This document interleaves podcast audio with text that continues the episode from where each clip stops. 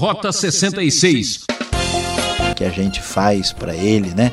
Uma oração, acende uma vela, faz uma comemoração numa data especial e esse Deus vive muito além das nuvens e a gente se encontra com ele aí uma ou duas vezes por ano. Você que vem acompanhando o programa Rota 66 deve estar ansioso para saber como será a conclusão dessa série. Entramos agora na reta final. E o professor Luiz Saião apresenta os Salmos 144 e 145. O tema desta aula será Deus do presente, Deus do futuro. Você anda preocupado com o futuro? Ansioso com o presente? Angustiado com o passado? Vamos ver como Deus intervém na hora do perigo e nos dias alegres de paz. Prosperidade será sinal de bênção? Se controlarmos a nossa riqueza, seremos ricos e livres. Agora, se a nossa riqueza nos controlar, seremos, na verdade, pobres. Aí vem uma aula que você vai se enriquecer. Invista o seu tempo na palavra. Professor Saião, essa é a sua vez. Rota 66, caminhando e já chegando quase ao final do livro de Salmos. Nós já caminhamos pelos cinco livros do Saltério Hebraico e estamos chegando hoje aos Salmos 144 e 145. E o tema da nossa reflexão aqui hoje será Deus do presente, Deus do futuro. Estes dois salmos são dois salmos davídicos.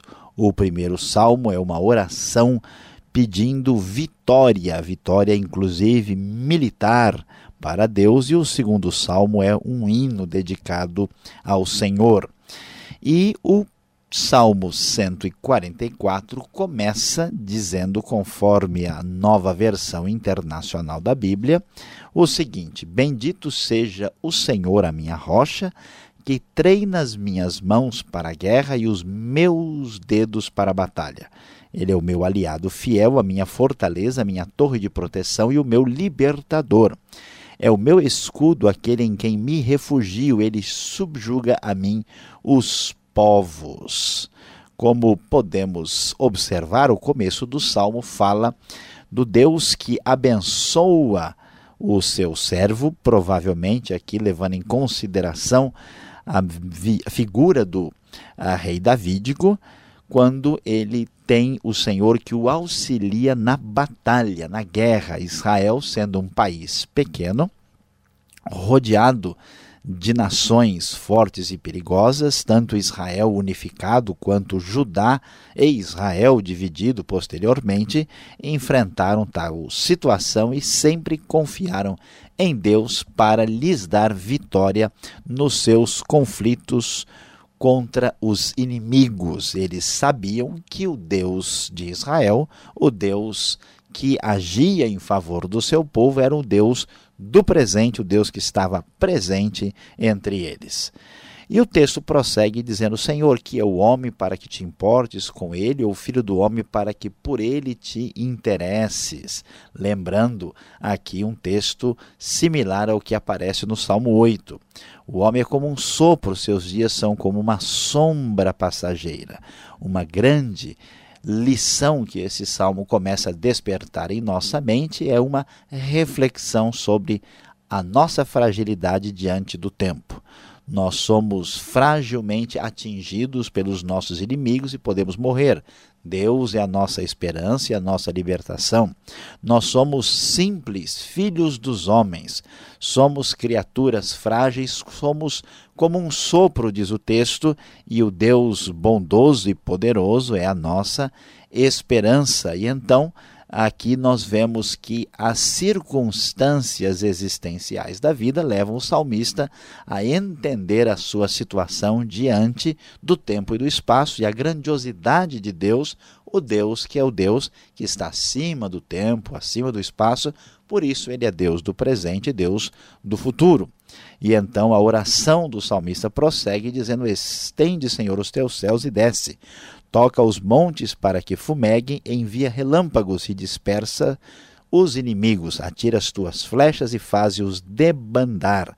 Das alturas estende a tua mão e liberta-me, salva-me da imensidão das águas, das mãos desses estrangeiros que têm lábios mentirosos e que com a mão erguida juram falsamente. Mais uma vez, o salmista enfatiza a sua situação de debilidade e fragilidade e dependência de Deus na batalha contra os inimigos que ameaçam a sua integridade física, a sua vida.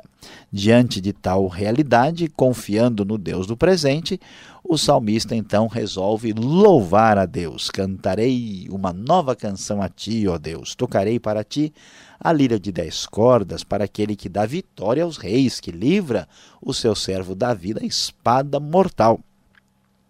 E ele pede libertação ao Senhor e tem muita expectativa da intervenção divina, porque vemos no verso 12 a sua expectativa de fé se manifestando pelas belas linhas poéticas deste salmo. Então, na juventude, os nossos filhos serão como plantas viçosas e as nossas filhas como colunas esculpidas para ornar um palácio. Os nossos celeiros estarão cheios das mais variadas provisões. Os nossos rebanhos se multiplicarão aos milhares, às dezenas de milhares em nossos campos. O nosso gado dará suas crias, não haverá praga alguma, nem aborto, não haverá gritos de aflição em nossas ruas como é feliz o povo assim abençoado, como é feliz o povo cujo Deus é o Senhor. Confiar no Deus, que é o Deus do presente, o Deus do futuro, é ter um espírito muito otimista e muito confiante na bênção, na prosperidade, numa vida abundante marcada pela fartura. É assim que se manifesta a postura do Salmo 144, que entende que essa bênção divina se destina a toda a nação. Como é feliz o povo cujo Deus é o Senhor.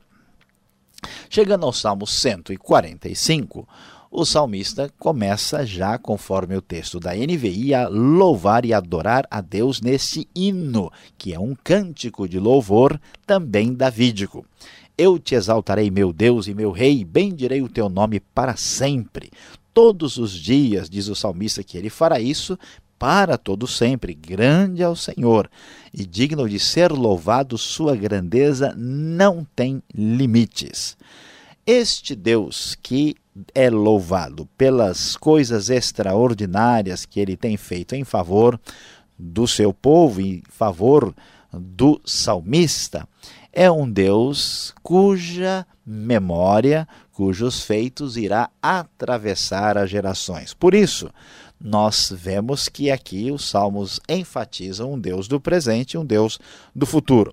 Este processo de passar adiante as maravilhas dos feitos de Deus é claramente afirmado no versículo 4: Uma geração contará outra grandiosidade dos teus feitos. Eles anunciarão os teus atos poderosos, proclamarão o glorioso esplendor da tua majestade e meditarei nas maravilhas que fazes. Anunciarão o poder dos teus feitos temíveis e eu falarei das tuas grandes obras. Comemorarão a comemorarão a tua imensa bondade e celebrarão a tua justiça. O salmista aqui antecede aquilo que tem sido uma grande verdade e realidade através dos séculos e milênios, quando nós nos lembramos das comunidades da fé. Tanto os judeus como os cristãos, através dos séculos e milênios, têm exatamente feito isso que o salmista está dizendo, contando à próxima geração a grandiosidade dos atos poderosos de Deus, comemorando, celebrando a bondade e a justiça de Deus e falando das suas grandes obras na história. Isto nos leva a um conhecimento de quem Deus é. O Senhor é misericordioso, compassivo, paciente e transbordante de amor. O Senhor é bom para todos, diz o verso 9. A sua compaixão alcança todas as suas criaturas. Veja só, desde do urso polar até o gafanhoto, até mesmo a pequena joaninha e o hipopótamo são aí alcançados pela compaixão divina. Rendam-te graças todas as tuas criaturas, Senhor, e os teus fiéis te bendigam. Eles anunciarão a glória do teu reino e falarão do teu poder. Este Deus que é comemorado, que é celebrado, é o Deus que é aqui objeto desta grande festa que passa de geração a geração. E não só é anunciado a glória do reino de Deus, como diz o verso 11, não só o glorioso esplendor do reino divino vai ser reconhecido, mas não apenas isso, mas o próprio Deus permanece e reinará para todo sempre, porque Deus não é apenas Deus do presente, não é apenas Deus do futuro, ele é o Deus eterno, para todo sempre sempre. Amém. Diz o verso 13: O teu reino é reino eterno e o teu domínio permanece de geração em geração. Diante desta realidade, sabendo nós quem Deus é, como ele é Deus do presente, como ele é Deus do futuro, como ele é o Deus da eternidade, o Deus que age nos momentos mais complicados da nossa vida, aqui sim nós vemos por que o salmista mostra e manifesta a sua esperança e expectativa na pessoa do próprio Deus. Como Deus é tudo isso, o que, que o salmista pode dizer? É muito fácil de confirmar a partir do verso 14. O Senhor ampara todos os que caem e levanta todos os que estão prostrados. Os olhos de todos estão voltados para ti. Tu lhes dás o alimento no devido tempo. Abres a tua mão e satisfazes os desejos de todos os seres vivos. O Senhor é justo em todos os seus caminhos e é bondoso em tudo o que faz. O Senhor está perto de todos os que o invocam, de todos os que o invocam com sinceridade. Ele realiza os desejos daqueles que o temem, ouve-os gritar por socorro e os salva. O Senhor cuida de todos os que o amam, mas a todos os ímpios destruirá. Diante disso, o salmista tem a atitude correta quando vemos quem Deus é, o que Deus fez, o que se pode esperar desse Deus tão bondoso e amoroso, e a nossa atitude deve ser de celebração, agora, no futuro e para sempre. Por isso, junto com os salmistas, vamos encerrar a nossa reflexão aqui, lendo e entoando de coração o verso 21 que diz: Com meus lábios louvarei o Senhor, que todo ser vivo bendiga o seu santo nome para todo o sempre. Amém.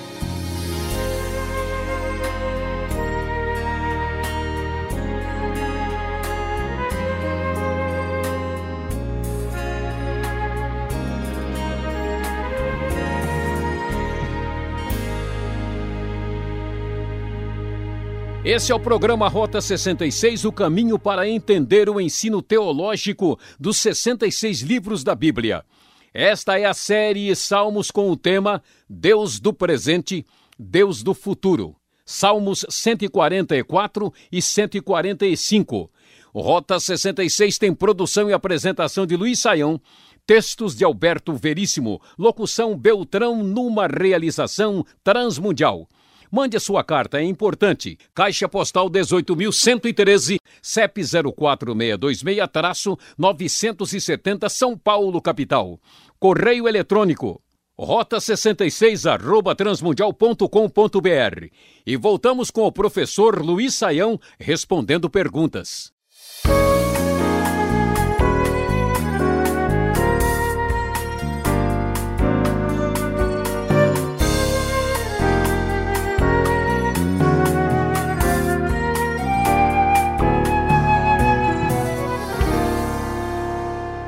Seguimos em frente agora com as perguntas ao professor Luiz Saião, Deus presente, Deus do futuro, no Salmos 144 e 145 você está acompanhando.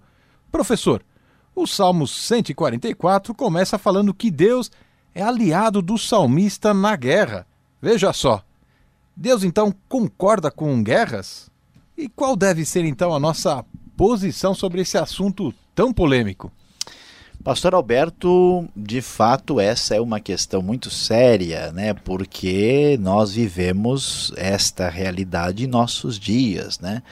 Nós não só tivemos duas guerras mundiais assustadoras aí no século XX, onde seguramente mais de 60 milhões de pessoas morreram, como desde a Segunda Guerra nós não passamos um ano sequer sem guerra no nosso pequeno planeta aí do sistema solar.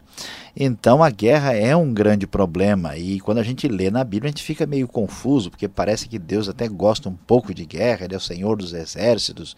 Como é que é isso, né? Então veja bem, a primeira coisa que a gente deve destacar é que Deus ele aparece como o Senhor dos Exércitos não como um guerreiro invasor, destruidor injusto. Ele é principalmente o defensor e libertador do seu povo. É claro que muitas vezes acontece com Israel de atacar outros povos sem necessariamente ser em defesa, mas como nós já abordamos aqui no Rota 66, isso tinha a ver especificamente com o julgamento, o juízo de Deus contra uma determinada nação.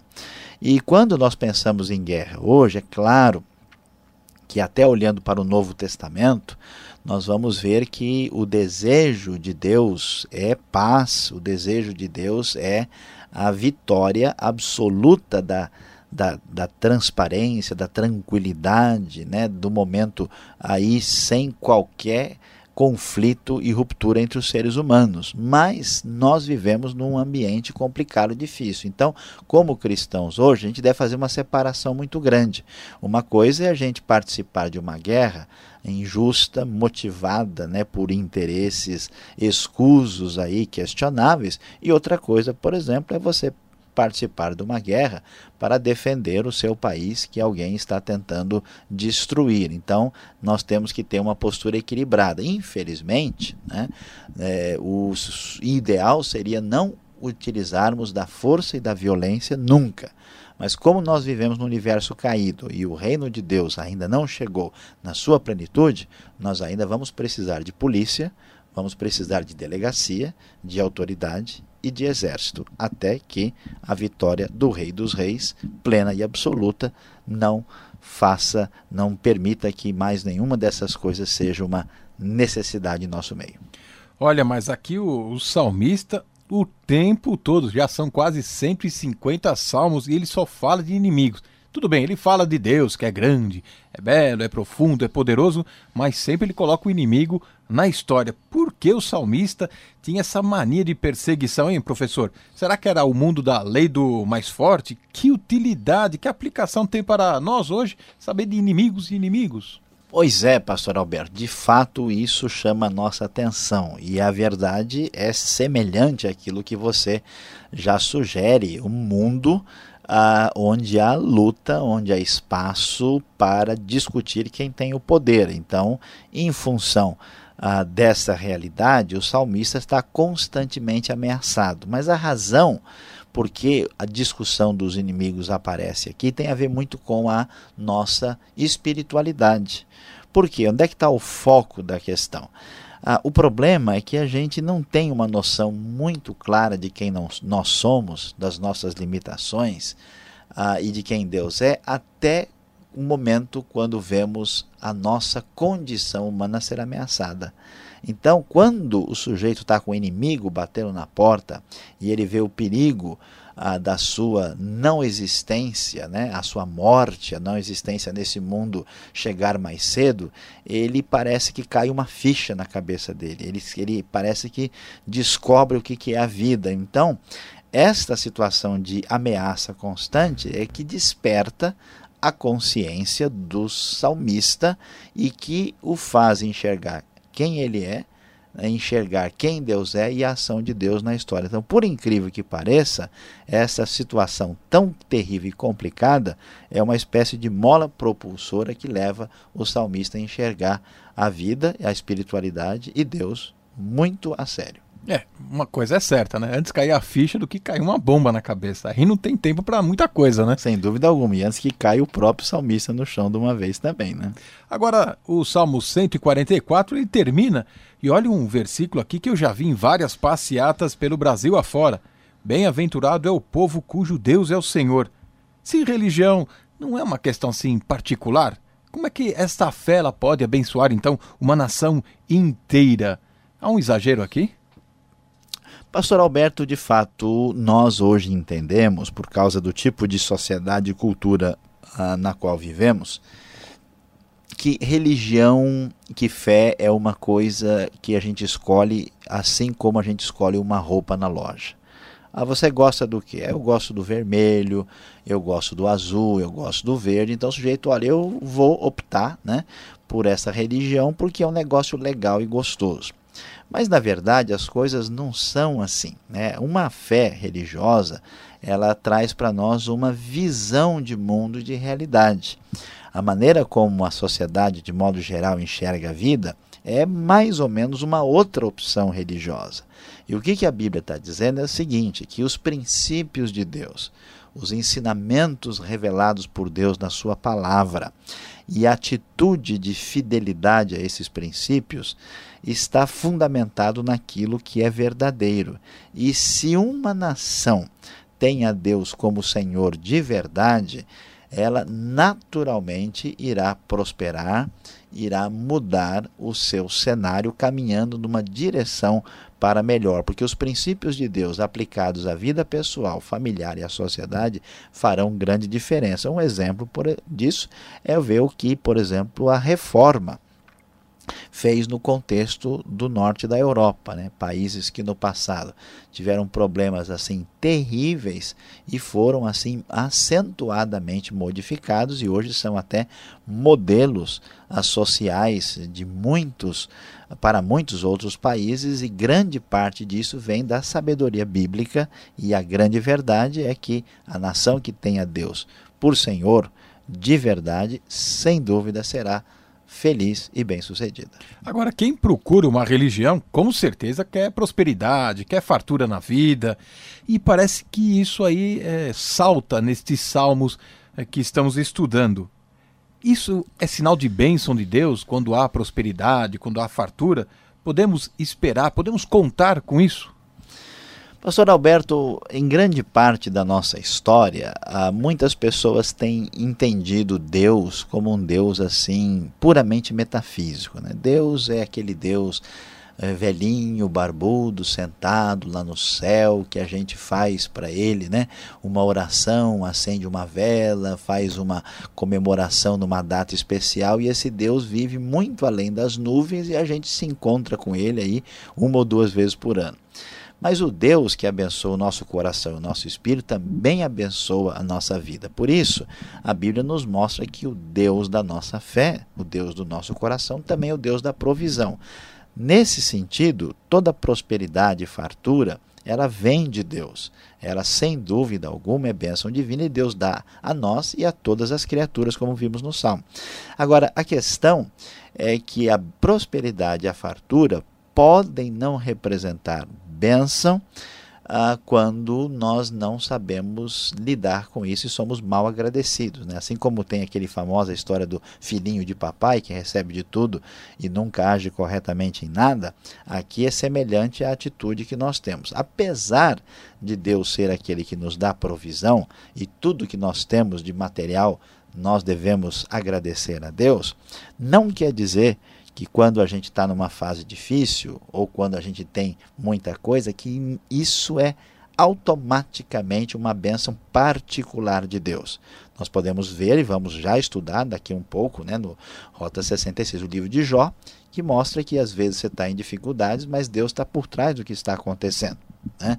E muitas vezes a pessoa está numa situação boa, mas na verdade ele está fazendo isso por meios escusos, incorretos e não é plenamente abençoado por Deus. Devemos esperar as bênçãos materiais, sem dúvidas, mas nem sempre contar com elas, porque Deus pode procurar um caminho de bênção para nós, diferente da mera bênção material. Obrigado, Saião, você que está nos acompanhando, esperando uma bênção final. Um minuto e nós vamos ter a conclusão desse estudo.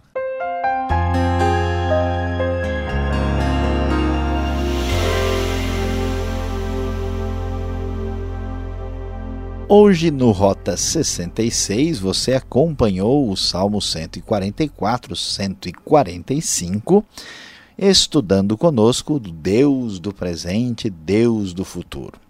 E há uma lição extraordinária nestes dois salmos, os salmos que mostram para nós a realidade da vida diante do tempo.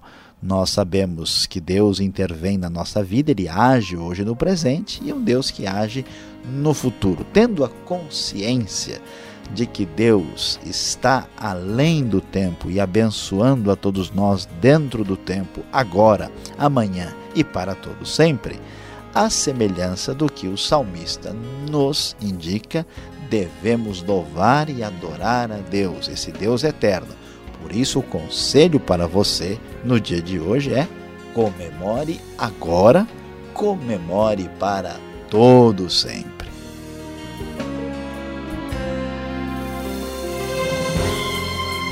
Encerramos mais um Rota 66. Não perca no próximo programa o último estudo em Salmos. Nesta sintonia e neste mesmo horário. Veja o site transmundial.com.br. E até o próximo programa Rota 66. Deus te abençoe e tchau.